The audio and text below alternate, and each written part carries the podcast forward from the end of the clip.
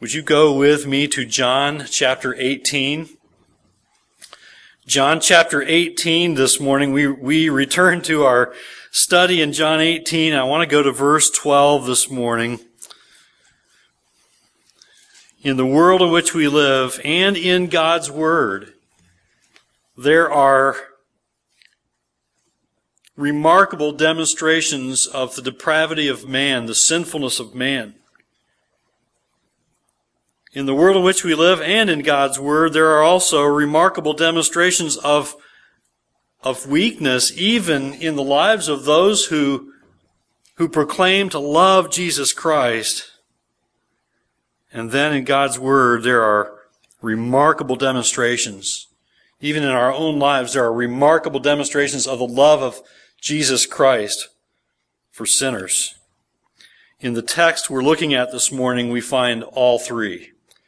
Follow along as I read. Follow with me. Verse 12 in John chapter 18. I'll read through verse 27. So the band of soldiers and their captain and the officers of the Jews arrested Jesus and bound him. First they led him to Annas, for he was the father-in-law of Caiaphas, who was high priest that year. It was Caiaphas who had advised the Jews that it would be expedient that one man should die for the people. And verse 15 says, Simon Peter followed Jesus, and so did another disciple. Since that disciple was known to the high priest, he entered with Jesus into the court of the high priest, but Peter stood outside at the door. So the other disciple, who was known to the high priest, went out and spoke to the servant girl who was, who had kept watch at the door and brought Peter in. The servant girl at the door said to Peter, You also are not of this man's disciple, one of this man's disciples are you? He said, I am not. Now the servants and officers had made a charcoal fire because it was cold and they were standing and warming themselves. Peter also was with them standing and warming himself. And verse 19 says, the high priest then questioned Jesus about his disciples and his teaching. Jesus answered him, I have spoken openly to the world. I have always taught in synagogues and in the temple where all Jews come together. I have said nothing in secret. Why do you ask me? Ask those who have heard me what I said to them. They know what I said. And verse 22 says, When he had said these things, one of the officers standing by struck Jesus with his hand, saying, Is that how you answer the high priest?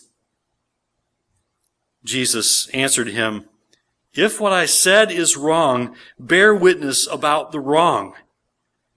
But if what I said is right, why do you strike me?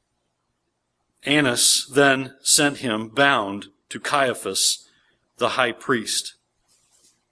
And verse 25 says, Now Simon Peter was standing and warming himself, so they said to him, You also are not one of his disciples, are you? He denied it and said, I am not. One of the servants of the high priest, a relative of the man whose ear Peter had cut off, asked, Did I not see you in the garden with him? Peter again denied it, and at once a rooster crowed. There are before us several remarkable demonstrations of the depravity and sinfulness of the human heart. There are also remarkable demonstrations of the weakness of even devoted followers of Jesus Christ. And there is also a remarkable demonstration of the love of Christ for sinful man. Here in this text, I want you to first look with me and think with me about this first remarkable, there's remarkable demonstrations of the sinfulness of mankind. Amazing demonstrations of the darkness of the of the sinful heart. First, there was the band of soldiers and their captain of the officers of the Jews who arrested Jesus and they bound him. Now, I, have to think, how hard hearted would these men have to be to have been, they had just been overwhelmed by the presence of Christ. We noted it last week when he spoke. What did they do? They fell back. I noted last week that some have said it's possible they were taking up defensive positions because they finally came across Christ and they were afraid they were going to have a fight on their hands. These uh, battle hardened warriors were well armed and, and great in number. I doubt they were falling back to take up defensive positions against Jesus' disciples. I think they were overwhelmed by the very presence of God Himself in Jesus Christ. So here they are. They fall back as He speaks. They pick themselves up and He says, now who, who again is it you're looking for? And then He gives Himself up to them and they take Him and they bind His hands to take Him away. Even if that wasn't a miracle, that they would fall back as He speaks. What about the ear of Malchus? It's not here in the text, but we do learn we do learn in the Gospels that Jesus restored that ear. That was a miracle, was it not? They had to see that. How could you not believe in the presence of Jesus Christ as He speaks and you're overcome with the presence of His power? How could you not believe when you see Him reach down and pick up the ear from the dirt on the ground and, and restore it to the head of Malchus?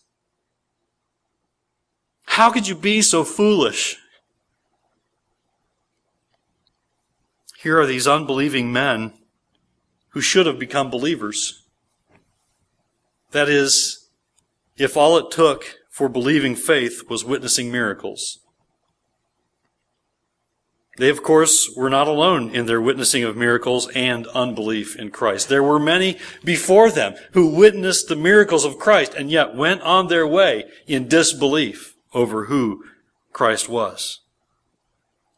The next remarkable demonstration of the sinfulness of mankind and the depths to which the sinful and darkened heart of mankind will go when it is totally lacking the light of truth is seen further in our passage, beginning in verse 19. The high priest, here he is questioning Jesus about his disciples, about his teaching. And Jesus answers, and in his answer, he's pointing to the fact that he has always taught openly. He has not hidden anything that he teaches. He'd always taught in the synagogues and in the temple where all the Jews gather, and he had never hidden any of his teaching from those who would listen. And then Jesus says in verse 21, look at it. Why do you ask me? He's trying to make the point. Why are you asking me to testify against myself? Why are you asking me? Ask those who have heard me what I said to them. They know what I said. You see, what was going on here with the questioning of Jesus in the middle of the night was completely inappropriate. And Jesus, with this statement in verse 21, makes that very clear. Charles Swindoll comment, comments on this saying, Jewish tradition carefully regulated the conduct of criminal trials, even more so than civil cases. No trial was to be held in secret or at night. And this was both. And the only proper place to hear criminal cases was in the hall of judgment in the temple.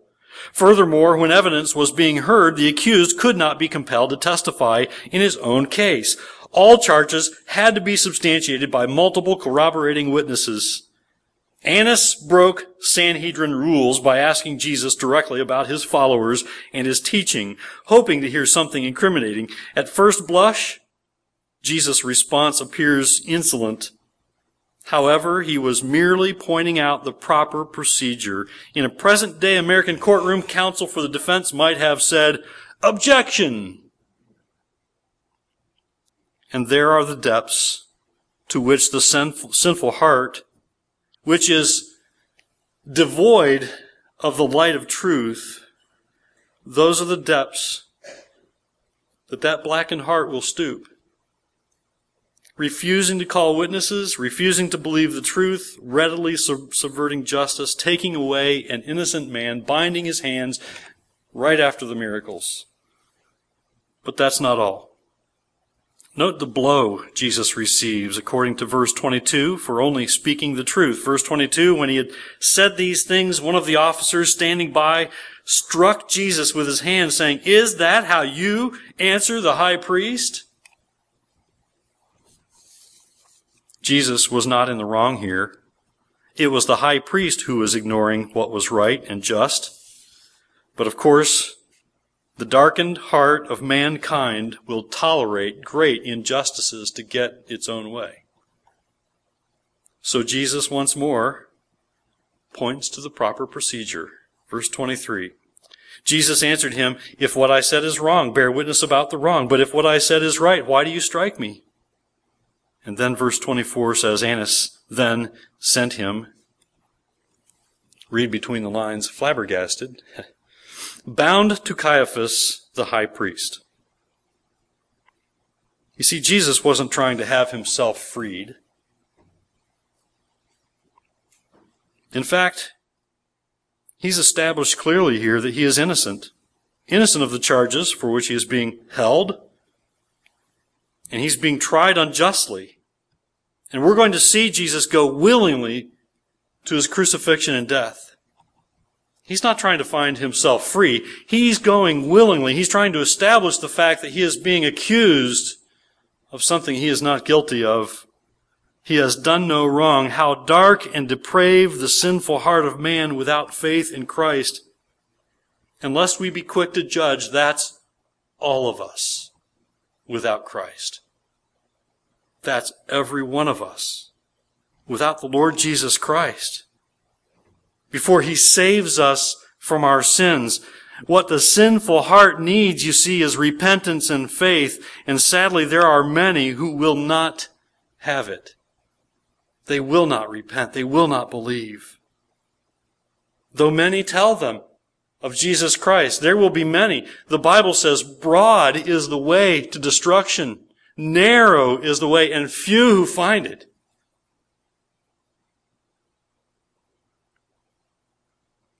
But note also, there's a demonstration of the remarkable weakness of even those who are devoted devoted Christ followers. We see it in the actions of, of Peter, don't we? First, we see Peter following Jesus. He's, he's hanging back. He's at a distance. He wants to see what's, what's going to happen. Peter had earlier here in John's gospel declared that he would follow Christ even to death. He would die for Christ. John is speaking of himself here in verse 15, and he says that he is, he is known by the high priest, and so he is allowed into the court, into the proceedings. But not Peter. He's not known. Peter stood outside the door until John spoke to the servant girl keeping watch at the door, and he was then permitted entrance. But note the exchange that takes place as Peter enters. Verse 17. The servant girl at the door said to Peter, I know you. You look familiar. You also are not one of this man's disciples, are you? We like it when questions are asked like that that we don't want to admit to. Uh, no, I'm not, says Peter. I'm not. You would think that Peter would have remembered the words of Christ, which we saw in John 13. Remember in verse 38, we know it well, where he warns Peter that he would deny him three times. It was right after Peter said, I'll die for you. Why can't I go with you? I'll even die for you. And Jesus says, Oh, you're going to deny me three times before the rooster crows. You'd think that Peter was thinking about this as he first denies being one of Jesus' disciples. Then again in verse 25, as Peter stands by the charcoal fire, warming himself, he is asked, You also are not one of his disciples, are you? He denied it and said, I am not. And then a third time in verse 26, he is asked by a relative of the man whose ear he had cut off. Look at verse 26. Did I not see you in the garden with him?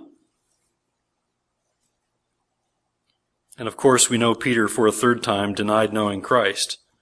And verse 27 says, And at once a rooster crowed.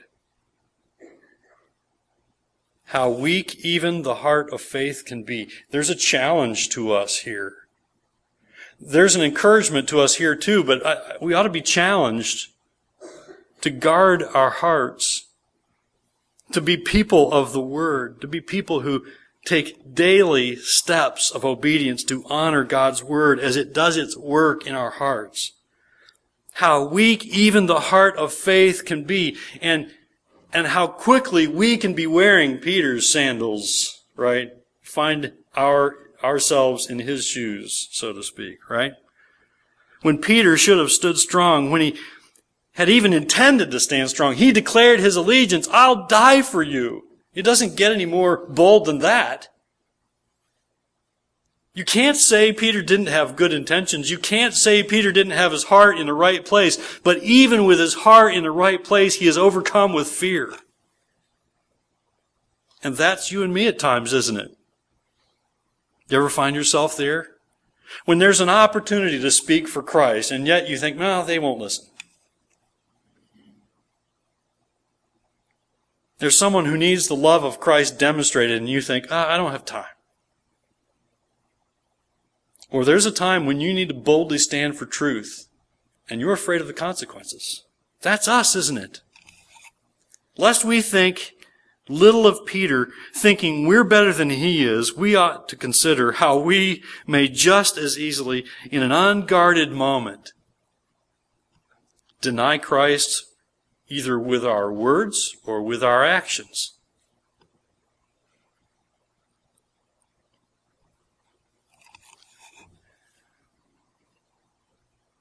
1 Corinthians chapter 10 and verse 12 gives us this warning. It's a warning you've heard and you know, but it bears repeating. We need to be reminded of these truths. Therefore, let anyone who thinks that he stands take heed lest he fall. Beware overconfidence in your spirituality. Beware overconfidence in your Christ likeness.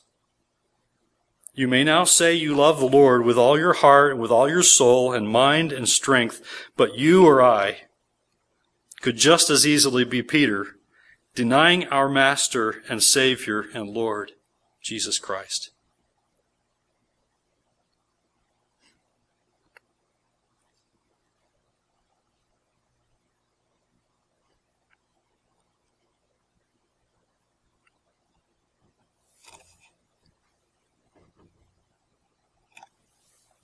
If I could guard your hearts from it, I would do it myself.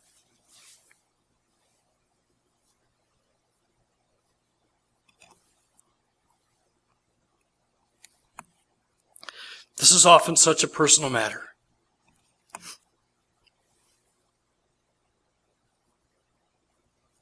No one can keep you from denying your Master and Savior Jesus Christ. How easy it is to do with our lives, with our conduct, with what we do, or with what we don't do.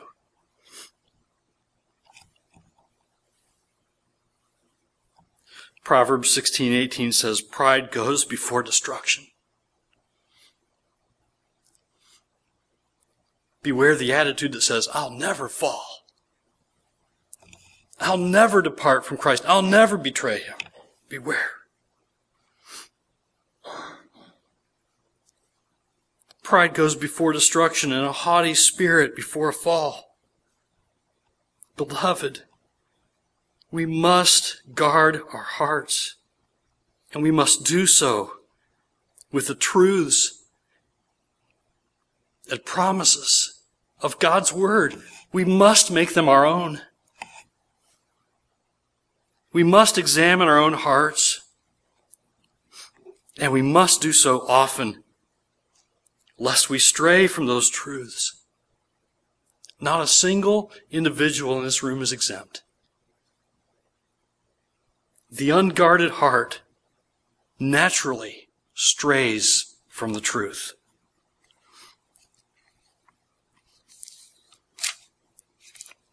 There are no unguarded hearts which grow in Christlikeness. We need the truth. We are not stronger than Peter, but we do have the same Word of God that God wishes to dwell in us richly, according to Colossians 3.16.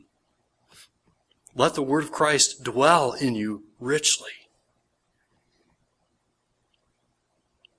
And now finally, there is a remarkable demonstration of the love of Christ for sinful man. I want you to note how willingly, how willingly Christ yields himself to the men with darkened and unyielding hearts. He yields. They will not.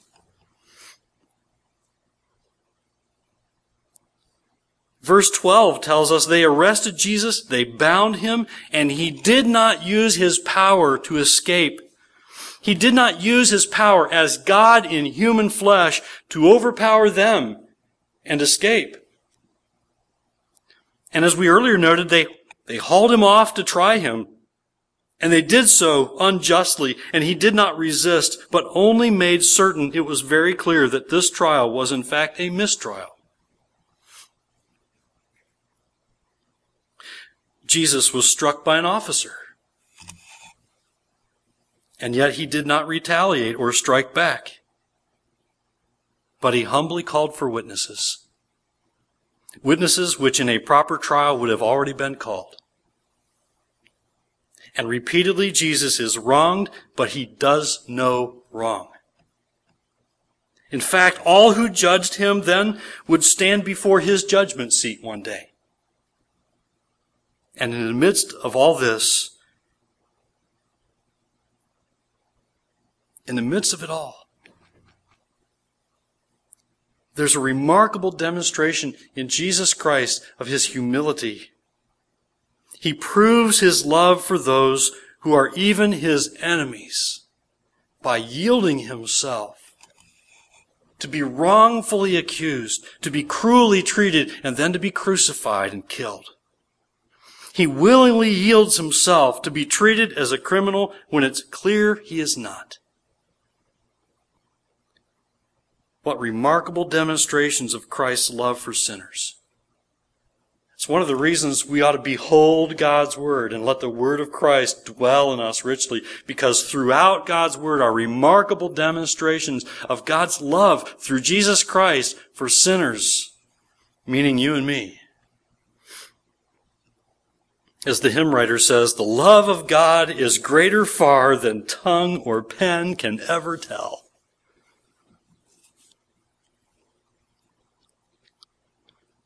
Paul says of this deep love of Christ for sinners when he writes in Philippians chapter 2 verses 5 through 8, have this mind among yourselves, which is yours in Christ Jesus who though he was in the form of God did not count equality with God a thing to be grasped, but made himself nothing, taking the, the form of a servant, being born in, in likeness of men and being found in human form, he humbled himself by becoming obedient to the point of death, even death on a cross. We've seen in our text the sinfulness of mankind, the darkness of the human heart without the light of truth. But we ought not be surprised by the hardness of the sin of the darkened heart. There were many who rejected Jesus then, and people still reject him now. Oh, that we would walk with Christ and help them see him clearly and give them the gospel and tell them of Jesus. We've seen also the weakness of even a devoted follower of Christ. And so we have a timely reminder that we also ought not be surprised when we find ourselves in need of continual strengthening. Does that ever discourage you? God, why do I still need help? Why do I still have to fight sin? Why do I still find it difficult to read your word? Why do I still find it difficult to be faithful in prayer? Don't be surprised when you find yourself in need of continual strengthening in your walk with Christ. Peter needed it. The other disciples needed it, and all the believers who have gone before you needed it. Jesus died to set us free from sin, but we still need the strengthening of His Word and Spirit, don't we? And praise God, we also see here the, the remarkable love of Christ. Are you overwhelmed by the love of Christ? I hope you are.